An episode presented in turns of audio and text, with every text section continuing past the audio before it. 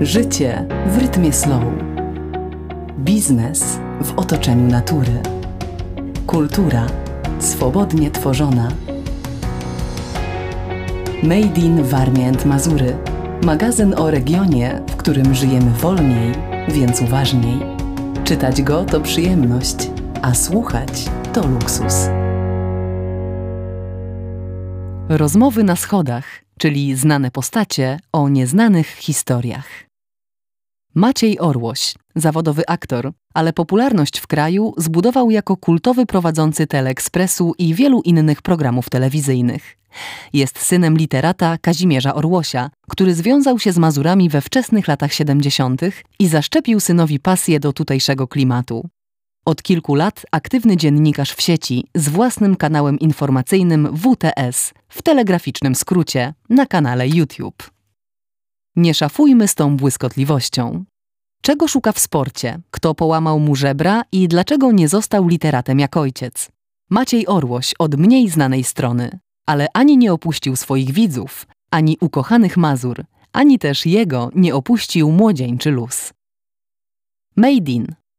Mam w tej chwili malutkie marzenie. Chciałbym, żeby każdy mieszkaniec naszego regionu poznał takie miejsca jak to, które nas teraz otacza. Leśniczówka Pranie. Ciągle robi na tobie wrażenie? Maciej Orłoś. Za każdym razem, kiedy tu przyjeżdżam. To położenie z jeziorem w dole i wkomponowaną w zieloną przestrzeń sceną, na której odbywają się koncerty. To dopiero robi wrażenie. A państwo Kas, którzy to miejsce prowadzą, wcale na łatwiznę nie idą i wysoko trzymają poprzeczkę. Ta malutka scena gościła wielkie nazwiska, połączenie dzikości i pięknej natury z artyzmem na poziomie. Kiedyś czytałeś tu publiczności Gałczyńskiego. Prowadziłem też koncerty i pamiętam, że pogoda zawsze była łaskawa dla tych wydarzeń, bo przecież ludzie siedzą tutaj na ławeczkach pod gołym niebem. Czy za sprawą taty, Kazimierza Orłosia, pisarza związanego z Mazurami, tym genem literackim jesteś naznaczony? W którymś momencie życia odnalazłem potrzebę, żeby coś napisać. I udało się stworzyć kilka książek dla dzieci. Natomiast życie zawodowe tak się wtedy potoczyło, że nawet posiadając ten gen, nie miał się on kiedy uzewnętrznić, bo zawsze byłem zaabsorbowany pracą. Więc i te moje książki powstały jakimś cudem, wyrywając luki czasowe, nawet siedząc w knajpie, by nie tracić czasu na dojazdy. Zdałem sobie wtedy sprawę, że jeśli się temu pisarstwu całkowicie nie oddasz, to nie ma tu pójścia na skróty, bo to ma krótkie nogi. Od kiedy zacząłeś być świadomym konsumentem Mazur? Myślę, że już w czasach, kiedy rodzice kupili domek w krutyńskim Piecku. Stało się to wówczas dla mnie bardzo ważne miejsce na mapie, ale tę dojrzałą świadomość wartości Mazur zauważyłem na początku studiów, przełom lat siedemdziesiątych i osiemdziesiątych. Wszystko wyglądało tam inaczej. Miejscowość Krutyń z jednym sklepikiem, pustym w zasadzie, ale z charakterystycznym zapachem.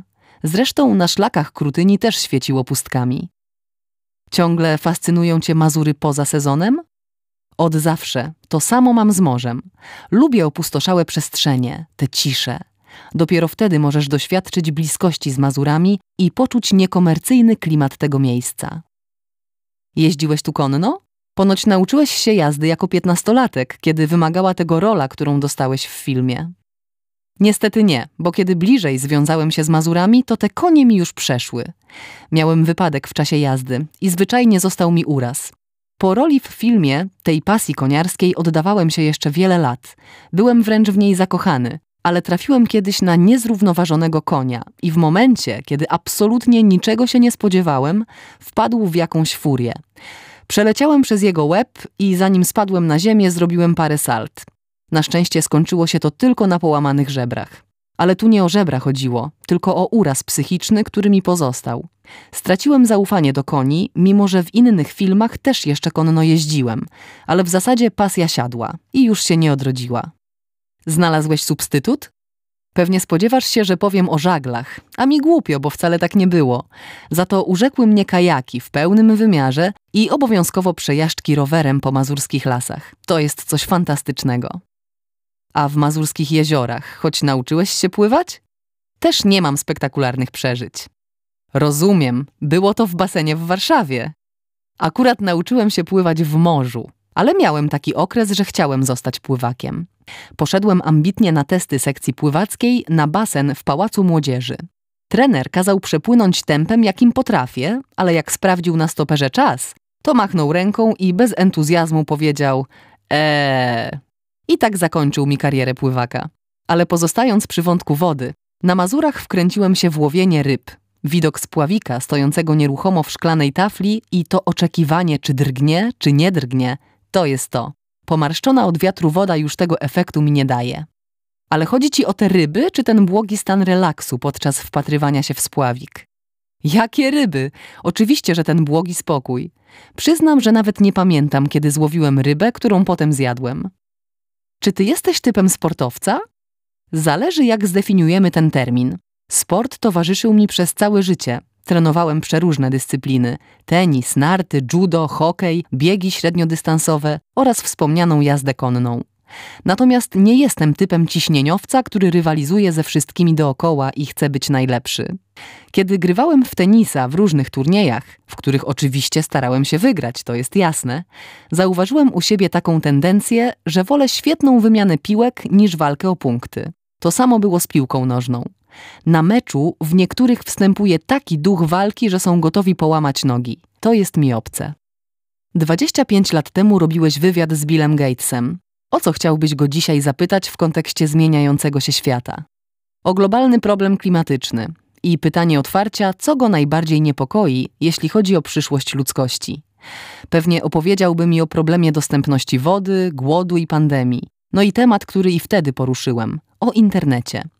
Wówczas opowiadał mi o czymś, o czym nie miałem większego pojęcia. Czy tak sobie wyobrażał rozwój internetu, czy czegoś nie przewidział, co go niepokoi wraz z rozwojem narzędzi internetowych. A jesteś zatroskany o środowisko? Oczywiście, że tak. Na ile mogę wdrażać ideę zero waste, to ją wdrażam. Oduczyłem się kupowania rzeczy zbędnych. Zaś eksploatuję te, które posiadam, aż do momentu, kiedy ich naprawa stanie się niemożliwa. Poza tym nie jestem gadżeciarzem, więc nie gonię za nowościami. Ostatnią inspiracją dla mnie było spotkanie z przedstawicielami sieci wodociągów, na którym piliśmy świetnej jakości kranówkę. To też jest drobny nawyk, który pomógłby nam powstrzymać tak liczną produkcję butelek P E T. Mamy przed sobą długą drogę do przemiany. Ja na przykład jeszcze pięć lat temu nie segregowałem śmieci. Prosta rzecz, a dzisiaj jest oczywistością. Wspierasz promocyjnie producenta elektrycznych aut. Rozumiem, że identyfikujesz się z taką motoryzacją? Trend został już naznaczony. Pozostają tylko dwie kwestie do uporządkowania, by można było mówić o dużym kroku w stronę ekologicznej motoryzacji. Energia, którą będziemy zasilać samochód, musi pochodzić z odnawialnych źródeł, a nie z węgla. A drugi problem to utylizacja baterii, które mają też swój okres przydatności. To jest proces, który będzie postępował, ale wymaga czasu. Mi akurat nie jest tak łatwo przesiąść się do elektrycznego auta, ponieważ bardzo intensywnie jeżdżę po Polsce. Przez to brakuje już czasu na planowanie wyjazdu tak, by ładować auto i sprawnie przemieszczać się z Warszawy do Katowic, a za chwilę do Kielc, potem do Wrocławia itd. Dużo jeździsz, bo jako wciąż medialna postać masz wzięcie do szkoleń z wystąpień publicznych? Zdecydowanie. Oprócz mojego kanału informacyjnego na YouTube, praca szkoleniowa to moje zasadnicze zajęcie. Ciągle na nich komentują twoje odejście z Teleekspresu, mimo że to już sześć lat. Tak, to dzieje się regularnie. Najczęściej słyszę, kiedy pan odszedł, to przestałem oglądać. Ale dla mnie największą satysfakcją jest to, że podchodzą do mnie młodzi ludzie, dwudziestoparolatkowie, którzy mówią, że oglądają mój serwis informacyjny właśnie na YouTube. I oni już o żadnej telewizji nie wspominają. To jest dla mnie znak czasów. Może stworzyłeś Teleekspres na nowe czasy? Na pewno nie ścigam się z programami informacyjnymi, ale to jest trochę komentarz w formule, w jakiej był prowadzony właśnie Teleekspres. Widziałem, wciąż z dużą dozą błyskotliwości. Z tą błyskotliwością to bym tak nie szafował, bo o nią nie jest wcale tak łatwo. Ale w gruncie rzeczy o to chodzi, by przy pomocy celnego komentarza było i trochę zabawnie w tej całej informacji medialnej. Ktoś powiedział, że błyskotliwość to jest to, co chciałeś powiedzieć minutę temu. Dobre. Jest duża satysfakcja, jeśli da się zabłysnąć w momencie, w którym trzeba. Bo kiedy jest poślizg, to już po błyskotliwości. Ale są sposoby na to, żeby popracować nad nią. O tym też między innymi opowiadam na moich szkoleniach z wystąpień. No to podrzuć prostą metodę. Ludzie uchodzą za błyskotliwych, bo słyszymy ich wypowiedzi w różnych sytuacjach. W dziewięćdziesięciu dziewięciu procentach nie jest to dzieło przypadku. Oni są po prostu przygotowani do bycia błyskotliwym.